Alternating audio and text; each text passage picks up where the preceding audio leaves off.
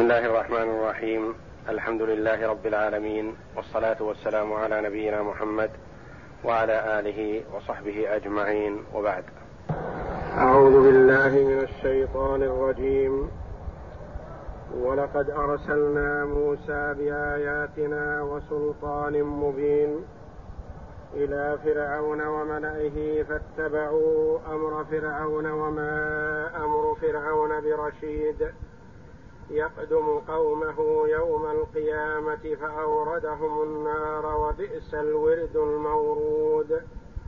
وأتبعوا في هذه لعنة ويوم القيامة بئس الرفد المرفود. في هذه الآيات يقص الله جل وعلا علينا شيئا من خبر موسى عليه الصلاة والسلام مع فرعون اللعين وأن فرعون عصى وتجبر وطغى في الأرض فأخذه الله جل وعلا أخذ عزيز مقتدر. يقول جل وعلا ولقد أرسلنا موسى بآياتنا وسلطان مبين. أرسله الله جل وعلا إلى فرعون بالآيات بالتوراة والآيات الحسية الدالة على صدقه عليه الصلاة والسلام. والتوراة كتاب الله جل وعلا. تكلم به كما تكلم بالقرآن العظيم. وكذا الإنجيل. وكذا الزبور. تكلم الله جل وعلا بها وأوحاها إلى أنبيائه ورسله ليبلغوا عباده ولتقوم الحجة على العباد.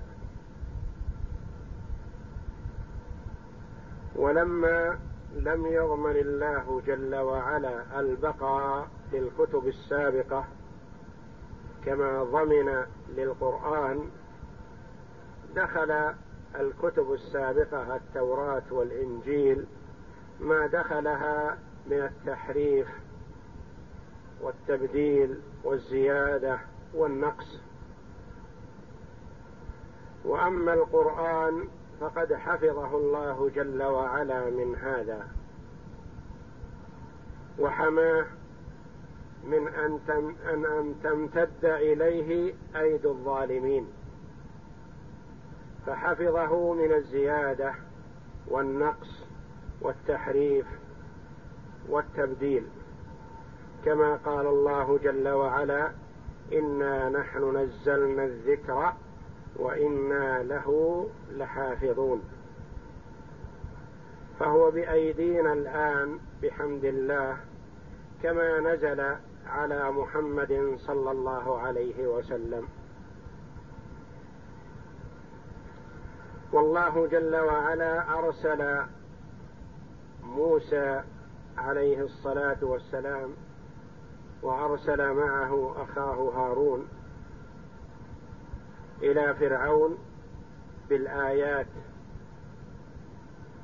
الدالة على صدقه وهي التوراة وسلطان مبين المعجزات الباهرة. التي ساقها الله جل وعلا على يديه حجة له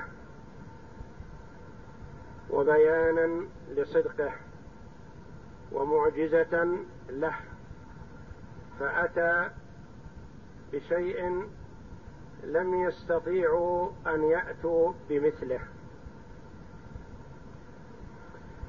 ولقد أرسلنا موسى بآياتنا وسلطان مبين إلى فرعون وفرعون اسم لكل من ملك مصر من القبط. إلى فرعون وملئه. ملئه هم كبراء القوم وعلية القوم. يقال لهم الملأ. وعامة الناس يدخلون تبعا لهم. إلى فرعون وملئه فاتبعوا أي الملأ. فاتبعوا أمر فرعون. عصوا موسى عليه الصلاة والسلام ولم يستجيبوا لندائه ودعوته. واتبعوا ما أمرهم به فرعون. وما أمر فرعون برشيد. فاتبعوا أمره وأمره لا رشد فيه ليس برشيد بل فيه الغواية والضلالة والبعد عن الحق. وما أمر فرعون برشيد يقدم قومه يوم القيامة فأوردهم النار. يبين جل وعلا حال قوم فرعون معه في الدار الآخرة. كما تقدمهم إلى البحر للغرق أغرقهم الله جل وعلا في البحر فهو يقدمهم كذلك يوم القيامة يتقدمهم وهم يتبعونه إلى النار رغم أنوفهم. يقدم قومه يوم القيامة فأوردهم النار. يقدم قومه فيوردهم إلى أين؟ إلى الحضيض وشبه جل وعلا تقدمه على قومه وتبعيتهم له بمن كان يقدم قومه إلى الورد إلى الماء. فهو يسير مسرعا من أجل أن يصل إلى الماء والقوم وراءه. فهذا لا يوصلهم إلى الماء ولا إلى ما فيه الحياة وإنما يوصلهم إلى الهلاك إلى نار جهنم وبئس المصير. فأوردهم النار ساقهم يعني تقدمهم ومشى بين يديهم حتى أوصلهم إلى النار فدخل ودخلوا وراءه. فأوردهم النار وبئس الورد المورود. الورد الذهاب إلى الماء والذهاب إلى الماء محمود ولكن ليس كل ورد محمود. فورد إلى النار لا حمد فيه ولا خير فيه بل فيه الخزي والعذاب الأليم. فأوردهم النار وبئس الورد المورود هي أي النار. المخصوص بالذم محذوف تقديره هي يعود إلى النار. وبئس الورد المورود هي. يقول الله جل وعلا وأتبعوا في هذه لعنة. وأتبعوا في هذه يعني هذه الحياة الدنيا. فيلعنهم من ذكروا عنده. والله جل وعلا لعنهم وطردهم من رحمته. وأتبعوا في هذه لعنة ويوم القيامة.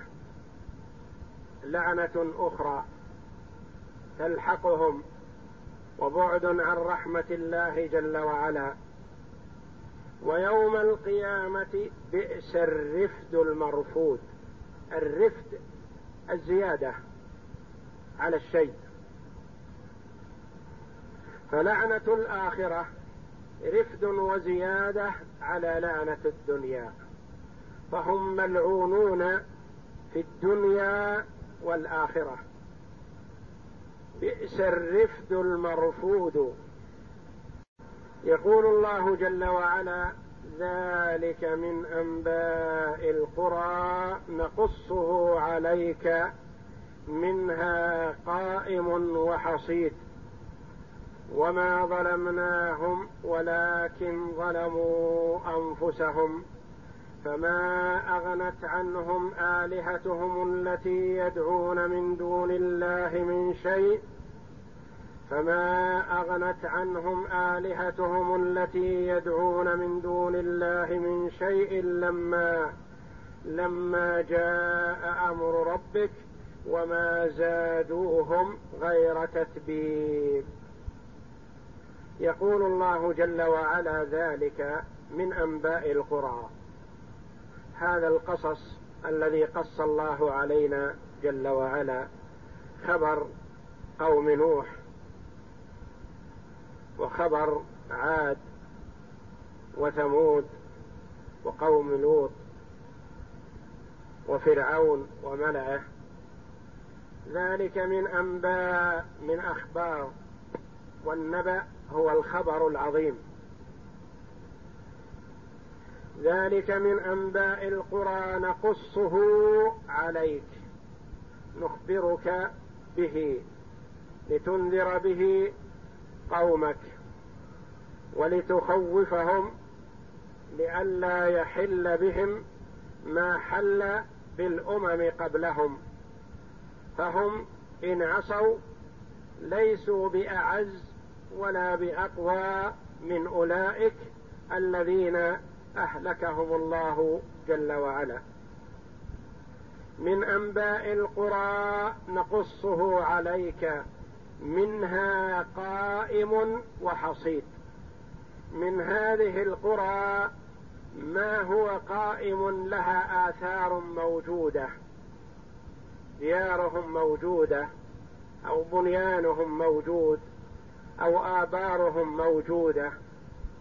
منها قائم ومنها حصيد أي محصود لم يبق له أثر.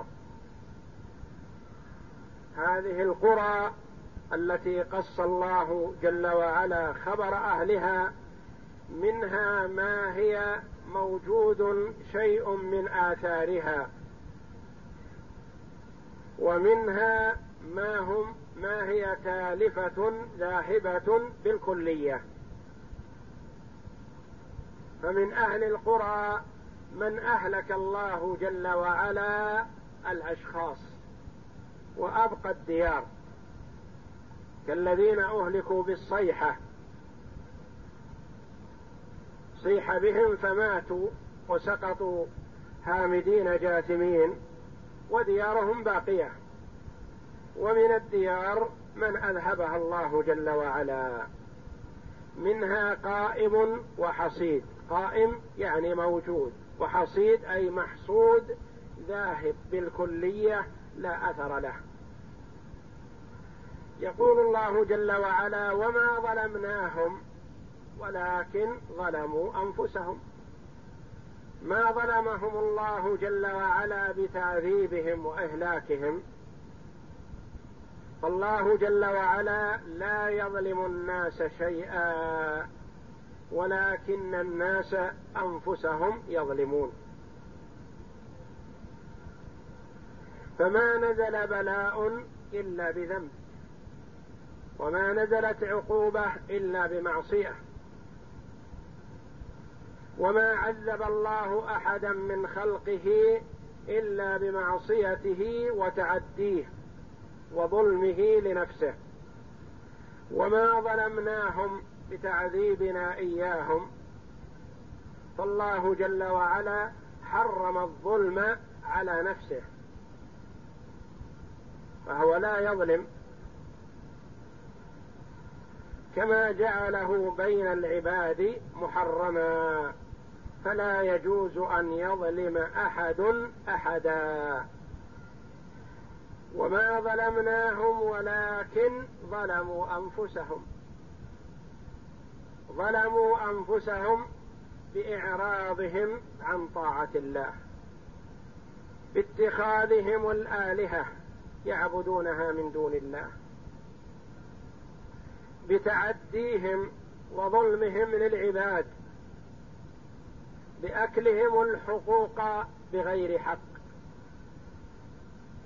باكلهم أموال الناس ظلما بانتهاكهم لمحارم الله جل وعلا.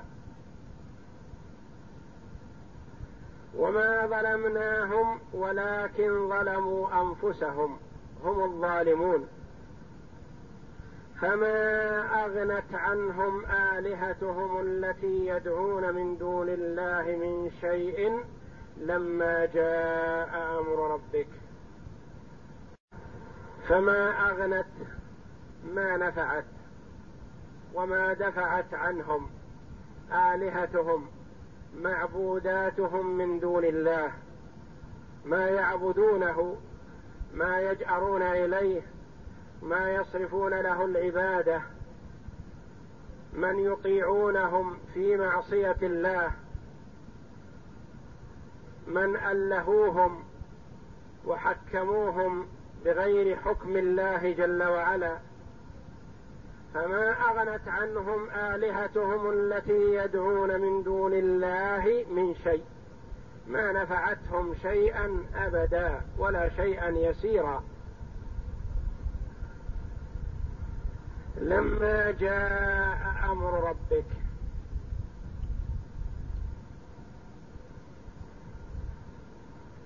لما جاء أمر الله بالعذاب ما نفعت الآلهة وما نفعت المعبودات وما نفع المطاعون في معصية الله. ما نفعوا شيئا وما ردوا عنهم العذاب. لما جاء أمر ربك وما زادوهم غير تتبيب. ما زادوهم إلا تخسير. ما زادوهم خيرا بل زادوهم شرا. لما جاء أمر ربك وما زادوهم غير تتبيب غير تخسير. ما نفعوهم شيئا بل ضروهم. لأن الآلهة لا تنفع. لا تستطيع أن تجلب نفعا ولا تستطيع أن تدفع ضرا. فهي لا نفع ولا ضر وإنما العبد إذا صرف لها شيئا من أنواع العبادة ضر نفسه. وما زادوهم غير تتبيب فهم حينما يلتفتون إليهم لا ينفعونهم. أحوج ما يكونون إليهم لا ينفعونهم. يقول الله جل وعلا وكذلك أخذ ربك إذا أخذ القرى وهي ظالمة. إن أخذه أليم شديد. وكذلك يعني مثل ما فعل الله بأولئك يأخذ الله من ظلم. وكذلك أخذ ربك مثل ما تقدم في إهلاكه جل وعلا لمن عصى أمره. أخذ ربك إذا أخذ القرى وهي ظالمة. يأخذ من ظلم بهذا الشكل وبهذه الكيفية وعلى الصفة التي يريدها جل وعلا. ففي هذا تحذير وتخويف للعباد من أن يحل بهم ما حل بالأمم قبلهم. فالله جل وعلا يغار إذا انتهكت محارمه. كما قال عليه الصلاة والسلام وثبت في الصحيحين من حديث أبي موسى الأشعري رضي الله عنه أن النبي صلى الله عليه وسلم قال إن الله ليملي للظالم فإذا أخذه لم يفلته. وتلا قوله جل وعلا وكذلك أخذ ربك إذا أخذ القرى وهي ظالمة. إن أخذه أليم شديد. فالله جل وعلا يعظ عباده وينذرهم ويخوفهم. يحذرهم من أن تنزل بهم العقوبة بسبب أفعالهم. فهو يملي يملي ويمهل ولا يهمل جل وعلا. إن الله ليملي للظالم فإذا أخذه لم يفلته. وقرأ رسول الله صلى الله عليه وسلم استشهادا لما قال وكذلك أخذ ربك إذا أخذ القرى وهي ظالمة إن أخذه أليم شديد. فالله جل وعلا أخذه إذا عاقب الظلمة أخذ أليم قوي مؤلم شديد. شديد الأخذ جل وعلا. فهو يملي ويمد له الحبل والعنان ويترك على ما هو عليه لعله يرجع لعله يندم لعله يتوب. فإذا لم يتب أخذه أخذ عزيز مقتدر قوي جل وعلا. إن في ذلك لآية لمن خاف عذاب الآخرة. ذلك يوم مجموع له الناس وذلك يوم مشهود. وما نؤخره إلا لأجل معدود. يوم يأتي لا تكلم نفس إلا بإذنه فمنهم شقي وسعيد. يقول الله جل وعلا إن في ذلك لآية لعلامة لنذارة لدلالة على صدق الرسل. إن في ذلك لآية لمن خاف عذاب الآخرة. ينتفع بهذه الآية وهذه العلامة من؟ من خاف عذاب الآخرة. من آمن بلقاء الله. من آمن بالبعث.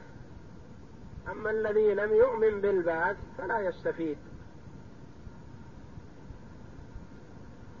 ولا يحسب لذلك حسابا.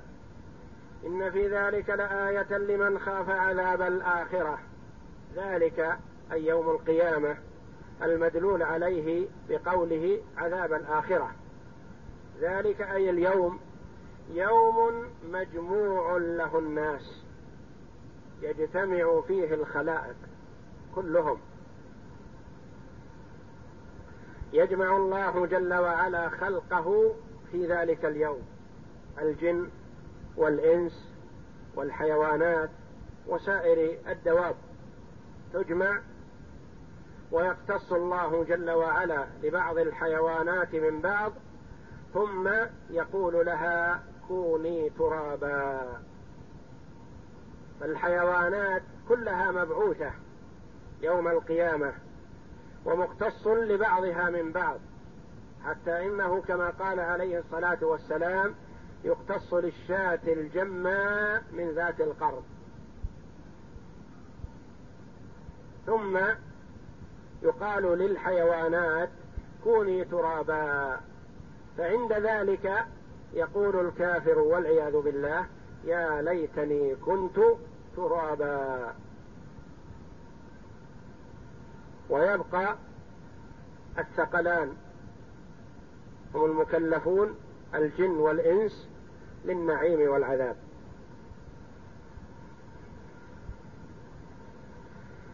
ذلك يوم مجموع له الناس وذلك يوم مشهود تشهده الخلائق كلها.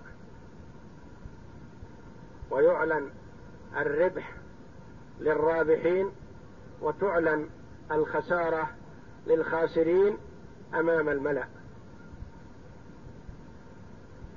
يقول الله جل وعلا وما نؤخره إلا لأجل معدود. فالله جل وعلا أجل ذلك اليوم وجعل له أجلا محددا لا يتقدم عنه ولا يتأخر. وعلم قيام الساعة عند الله جل وعلا استأثر الله به فلا يعلمه ملك مقرب ولا نبي مرسل. وفي حديث عمر بن الخطاب رضي الله عنه حينما جاء جبريل إلى النبي صلى الله عليه وسلم يسأله عن الإسلام والإيمان والإحسان قال له بعد ذلك متى الساعة؟ قال أخبرني عن الساعة. قال ما المسؤول عنها؟ بأعلم من السائل يعني علمي وعلمك فيها سواء.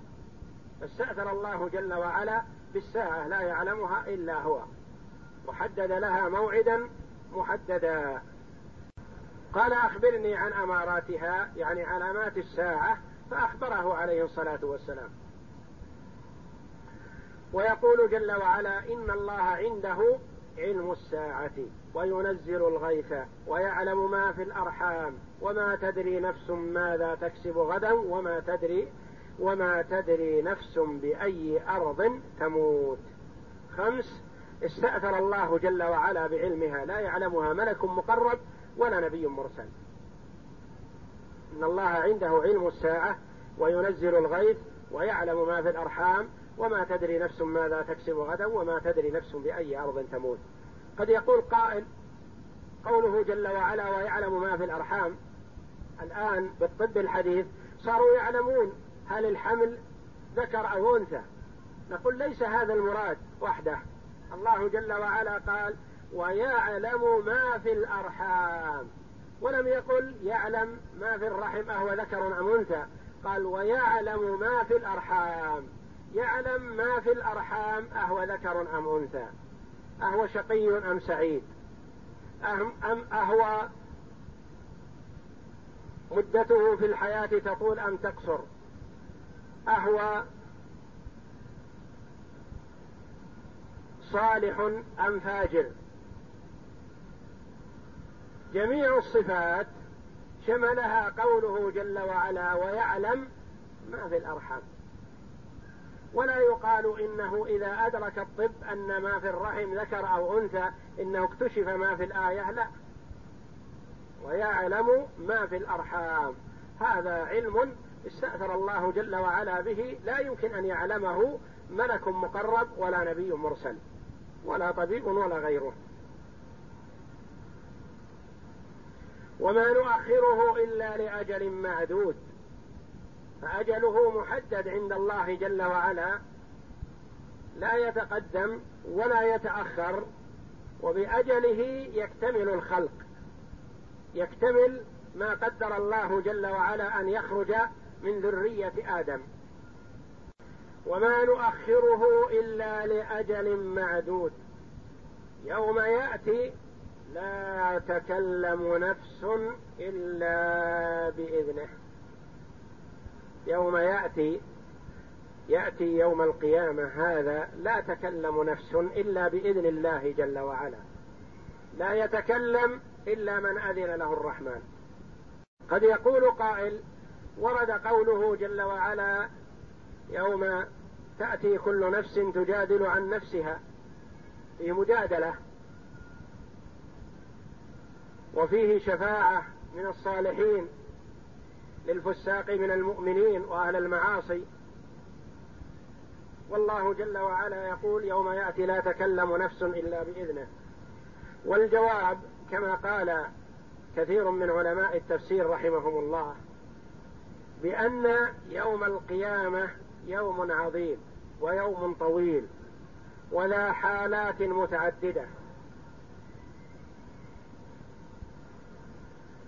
فحالات يشتد فيها الكرب ويشتد الهول ويعظم الأمر فلا يتكلم أحد إلا بإذن الله جل وعلا. ويوم وحال يكون الأمر أهون من ذلك فيجادل المرء عن نفسه ويؤذن له في ذلك. وحال يؤذن للمؤمنين والصالحين والأنبياء بالشفاعة لمن أذن الله لهم في أن يشفعوا فيه. وهكذا. فأحوال يوم القيامة أحوال متعددة مختلفة وذلك يوم عظيم. يقول الله جل وعلا فمنهم شقي وسعيد. من الخلق من العباد منهم شقي ومنهم سعيد. والشقي يشقى والعياذ بالله في نار جهنم. والسعيد يسعد في جنة عرضها السماوات والأرض. أعد الله فيها لعباده الصالحين. ما لا عين رأت ولا أذن سمعت ولا خطر على قلب بشر. قد يقول قائل لما قدم جل وعلا الشقي في هذه الآية على السعيد وكذا في التفصيل الآتي بعد. والجواب كما قال بعض المفسرين إن المقام مقام تحذير ومقام تخويف ومقام نذارة فحسن أن يبدأ بما فيه تخويف. يذكر حال الظالم فمنهم شقي وسعيد. والشقاوة للعبد كتبها الله جل وعلا أزلا وكذا السعادة. والعباد يعملون وكل كما قال عليه الصلاة والسلام في حديث عمر كل ميسر لما خلق له.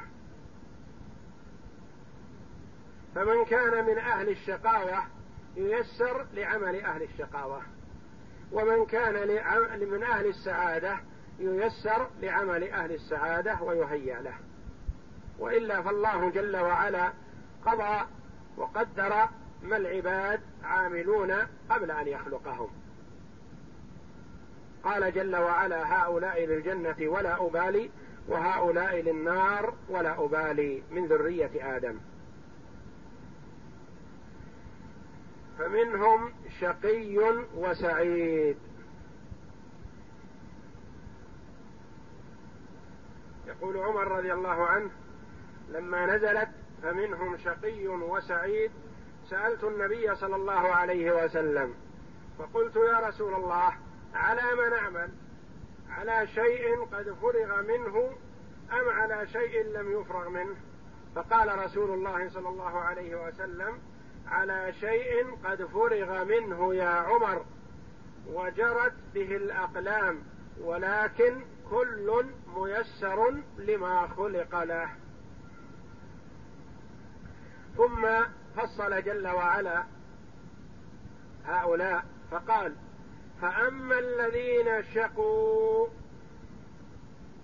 ففي النار لهم فيها زفير وشهيق. خالدين فيها ما دامت السماوات والأرض إلا ما شاء ربك إن ربك فعال لما يريد.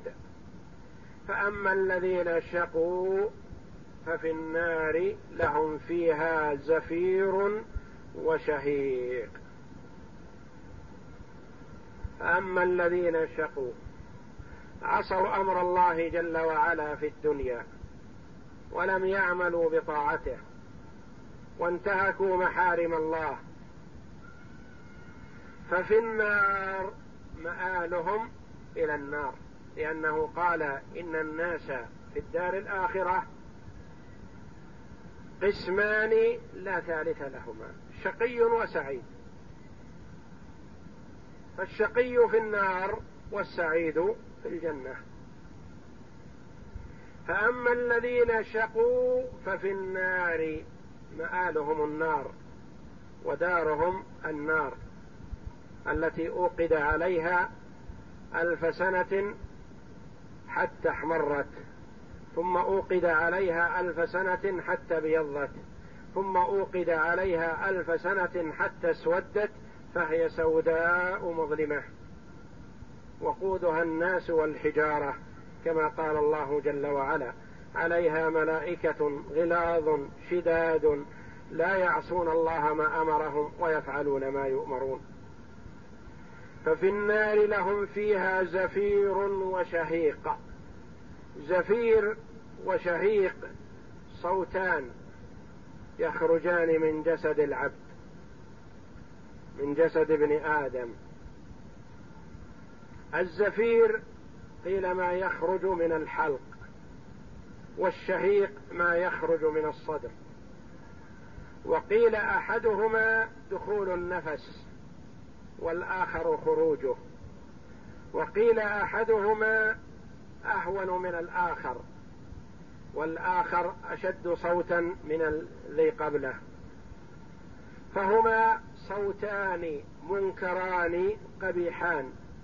يدلان على شدة العذاب والعياذ بالله. لهم فيها زفير وشهيق خالدين فيها مقيمين فيها. الخلود الإقامة والاستمرار. ما دامت السماوات والأرض إلا ما شاء ربك. ما دامت السماوات والأرض ما المراد بالسماوات والأرض؟ السماء التي نراها الآن والأرض التي نحن عليها الآن؟ لا.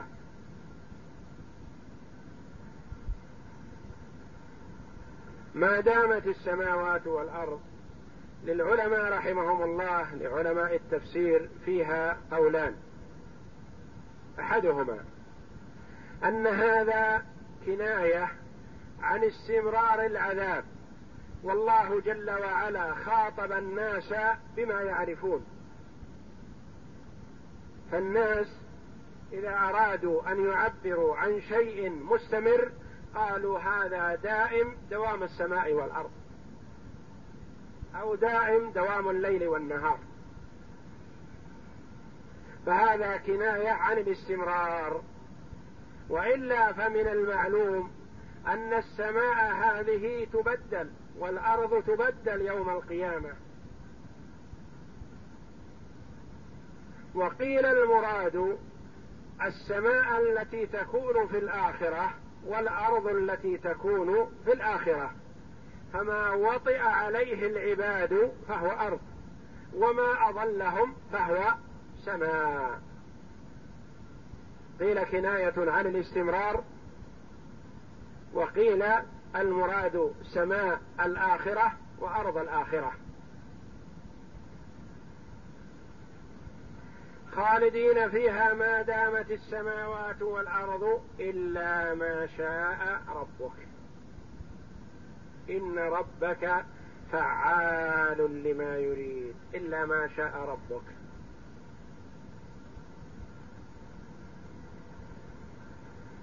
ما المراد بهذا الاستثناء؟ إلا ما شاء ربك. أهل النار يخرجون منها كلهم. لا خالدين فيها ما دامت السماوات والأرض. إلا ما شاء ربك. في استثناء. ما هذا الاستثناء؟ للعلماء رحمهم الله في هذا الاستثناء أقوال كثيرة متعددة. ولعل أقربها للصواب ما روي عن ابن عباس رضي الله عنه وجمع من المفسرين أن المراد الاستثناء بالنسبة لعصاة الموحدين. من المعلوم أن الله جل وعلا إذا لم يعفو عن أهل الكبائر من المسلمين فهو يدخلهم النار ويشقون فيها بادئ ذي بدء. يشقون فيها ويصيبهم الشقاء ولكن الله جل وعلا برحمته يخرجهم من النار ويدخلهم الجنة. فلعل هذا المراد بالاستثناء والله أعلم. خالدين فيها ما دامت السماوات والأرض إلا ما شاء ربك. قال بعضهم إنما هنا بمعنى من؟ إلا من شاء ربك. إخراجه من النار. وقد ثبت في السنة الصحيحة أن الله يخرج أقواما من النار بعدما يصيرون فحما ويلقون في نهر فينبتون فيه ويذهب عنهم الأذى ويدخلون الجنة برحمة الله. خلافا للخوارج والمعتزلة الذين الخوارج الذين يكفرون المسلمين بالذنوب. والمعتزلة الذين يقولون إن العاصي بالمنزلة بين المنزلتين. خرج من الإسلام ولم يدخل الكفر في الدنيا. وأما في الآخرة فيقولون هو خالد مخلد في النار. نقول كلاكما مخطئ. والموحد الذي يشهد أن لا إله إلا الله وأن محمدا رسول الله لم يعبد غير الله لا يخلد في النار. وإنما قد يدخل النار بكبيرته بمعصيته تطهيرا له وقد يتجاوز الله عنه من أول وهلة. فأهل الكبائر نقول لا يخلدون في النار فقد يعفو الله جل وعلا عنهم ويدخلهم الجنة بتوحيدهم وإفرادهم إياه بالعبادة من أول وهلة. وقد يعذبهم بالنار ثم يخرجهم منها إلى الجنة فالموحد لا يخلد في النار. وهذا معنى قول العلماء رحمهم الله أهل الكبائر تحت المشيئة.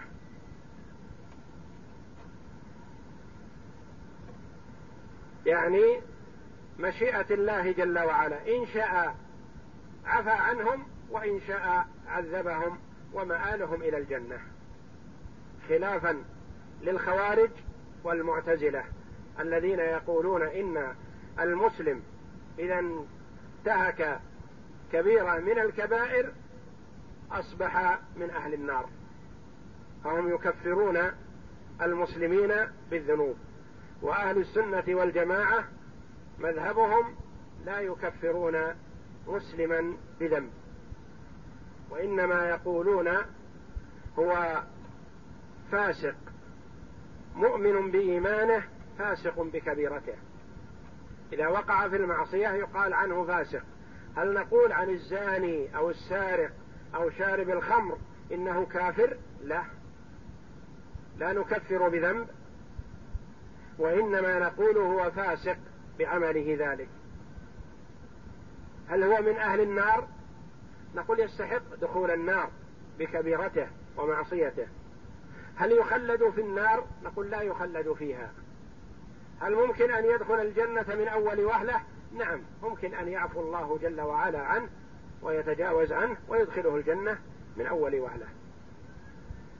يدل على هذا أحاديث كثيرة. كما ثبت عن النبي صلى الله عليه وسلم في الرجل الذي يتألى على الله قال والله لا يغفر الله لفلان.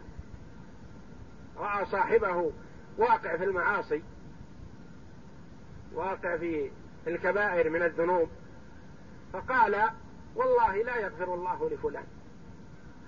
فقال الله جل وعلا من ذا الذي يتألى علي ألا أغفر لفلان؟ يحلف على الله بأنه لا يغفر يتحجر رحمة الله ومغفرته. يقول الله جل وعلا لقد غفرت له وأحبطت عملك. يعني عمل القائل والله لا يغفر الله لفلان. لأنه تألى على الله تحجر واسعا تحجر رحمة الله. ظن أن رحمة الله لا تشمل هذا العبد من عباده.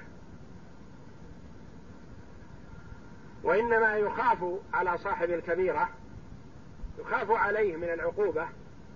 ولا يجزم بأنه يدخل النار. ومذهب أهل السنة والجماعة أنهم لا يشهدون لأحد بجنة ولا نار إلا من شهد له الرسول صلى الله عليه وسلم. لا يشهدون لامرئ يقال هذا من أهل الجنة لا وإنما نقول هذا فيما يظهر لنا. عمله عمل أهل الجنة. يرجى له الخير إن شاء الله لكن نجزم أنه في الجنة لا. إلا من شهد له الرسول صلى الله عليه وسلم. كالأربعة الخلفاء الراشدين رضي الله عنهم شهد لهم الرسول بالجنة والستة الباقين من العشرة شهد لهم الرسول صلى الله عليه وسلم بالجنة وشهد لغيرهم غير العشرة كالحسن والحسين وعكاشة بن محصن وغيرهم وعبد الله بن سلام وغيرهم رضي الله عنهم وأرضاهم ممن شهد له الرسول صلى الله عليه وسلم بالجنة نشهد له بالجنة. وأما من بعد الرسول صلى الله عليه وسلم أو كان من في زمن الرسول ولم يشهد له الرسول صلى الله عليه وسلم بالجنة فلا نشهد له بجنة ولا نار. إلا ما شاء ربك. أي قالوا خالدين فيها ما دامت السماوات والأرض يعني أهل النار الأشقياء خالدون في النار. دائما وأبدا إلا ما شاء الله إخراجهم من شاء الله من العصاة إخراجهم من النار فإنهم يكونون أشقياء في النار أول الأمر ثم يخرجون بأمر الله جل وعلا. إلا ما شاء ربك إن ربك فعال لما يريد. فهو جل وعلا يفعل ما يريد. لا يكرهه أحد على شيء ما أراده جل وعلا فهو يعفو ويتجاوز. وإذا عفا جل وعلا فهو أهل للمغفرة والرحمة وإذا عذب فهو غير ظالم للعباد. ولو عذب جميع خلقه لعذبهم وهو غير ظالم لهم جل وعلا فهو جل وعلا لا يظلم الناس شيئا. إن ربك فعال لما يريد يعني يفعل ما يشاء جل وعلا ويريده وفعال صيغة مبالغة. يقول جل وعلا وأما الذين سعدوا ففي الجنة خالدين فيها ما دامت السماوات والأرض إلا ما شاء ربك عطاء غير مجذوذ. وأما الذين سعدوا وأما الذين كانوا سعداء وسبقت لهم من الله السعادة في الأزل وعملوا بعمل أهل السعادة. يسرهم الله جل وعلا لعمل أهل السعادة ويسر لهم العمل الصالح وسهله عليهم ووفقهم لما يحبه جل وعلا. فالعبد يسأل ربه جل وعلا أن يجعله من أهل السعادة وأن ييسر له عمل السعادة. وأن يوفقه للعمل الذي يحبه الله جل وعلا فهو الموفق وهو الملهم للخير جل وعلا. وأما الذين سعدوا ففي الجنة مآلهم الجنة فهي دار النعيم. والجنة جنان أعلاها جنة الفردوس الأعلى. ففي الجنة خالدين فيها يعني مقيمين فيها دائما وأبدا. ما دامت السماوات والأرض على غرار ما سبق. يعني من باب المخاطبة بما يعرف الناس في أنهم دائمون في الجنة أبدا. أو ما دامت السماوات والأرض أي سماء الآخرة وأرض الآخرة. ما دامت السماوات والأرض إلا ما شاء ربك. ما هذا الاستثناء؟ إلا ما شاء ربك. نقول فيه كما قلنا في الاستثناء السابق. إلا ما شاء ربك. هناك أناس سبقت لهم من الله السعادة لكنهم استحقوا شيئا من العذاب بمعاصيهم. هم السابقون. فهم نالهم شيء من الشقاء بإدخالهم النار. فهم المستثنون هنا. خالدين فيها يعني خالدين في الجنة أهل السعادة خالدين في الجنة دائما وأبدا إلا ما شاء الله إلا ما أراده الله جل وعلا من تعذيبهم بالنار أول الأمر ثم خروجهم من النار إلى الجنة. أو إلا ما شاء ربك بقاؤهم في البرزخ في القيام في, في القبور وبقاؤهم في عرصات القيامة. والثابت والمجمع عليه بأن أهل الجنة يحيون فيها ولا يموتون أبدا ولا يرحلون ولا يضعنون فهم دائمون فيها دائما وأبدا. وأما النار فقد قال بعض السلف إنه يأتي يوم على النار ليس فيها أحد. قد يفنى أهل النار كما قال بعض السلف لو بقوا فيها ما بقوا عدد رمل عالج لا بد أن يأتي يوم وقد انتهوا. فالله أعلم بذلك. وأما أهل الجنة فهم دائمون فيها أبد الآبدين. إلا ما شاء ربك عطاء غير مجدود هناك قال جل وعلا فعال لما يريد بالنسبة لأهل النار. يفعل ما يريد لا مكره له ولا راد لأمره جل وعلا. وهنا قال جل وعلا ما يناسب المقام عطاء غير مجدود فهم مستمرون في الجنة عطاء فضلا من الله ورحمة. غير مجذوذ يعني غير مقطوع. مستمرين في الجنة دائما وأبدا. وأما الذين سعدوا ففي الجنة خالدين فيها ما دامت السماوات والأرض إلا ما شاء ربك. عطاء غير مجذوذ. فضل من الله وإحسان. ولا يستحق أحد مهما عمل من العمل دخول الجنة بعمله. كما قال عليه الصلاة والسلام لن يستحق أحد الجنة بعمله. قالوا ولا أنت يا رسول الله؟ قال ولا أنا إلا أن يتغمدني الله برحمته. لأن الله جل وعلا لو قاص عباده على نعمه مقابل عبادتهم إياه لما قابلت عبادتهم إياه نعمة من نعمه عليهم في الدنيا. ثم بعد ذلك كانوا يستحقون العذاب على عدم القيام بحق النعم النعم الباقية. ولكن الله يتجاوز عن عباده. وكما ورد دخول الجنة برحمة الله لا بالعمل. دخول الجنة برحمة الله. ومنازلها ودرجاتها بالعمل. ادخلوا الجنة برحمتي واقتسموها بأعمالكم. فدخول الجنة للمؤمن برحمة الله جل وعلا وتفضله وإحسانه. ثم من دخل الجنة بفضل الله ورحمته نال درجته في الجنة على حسب عمله. ودرجات الجنة كما ثبت عن النبي صلى الله عليه وسلم مئة درجة. بين كل درجة ودرجة كما بين السماء والأرض. وأهل الجنة متفاوتون ومنازلهم متعددة ومتفاوتة تفاوت كثيرا. ولكن لا غضاضة فيها ولا حزن. فأهل المنازل العالية هم الذين يزورون من دونهم. لأن الأدنى لو زار الأعلى لربما زهد فيما هو فيه من النعيم. ولا يزهد أحد بما هو فيه من النعيم وذلك أن كل من دخل الجنة يكون في سرور دائم ولا يشعر بنقص. فلذا جعل الله جل وعلا أهل المنازل العالية يزورون من دونهم ليزيد سرور واغتباط أهل المنازل العالية حينما يرون من دونهم ولا يتأثر ويحزن و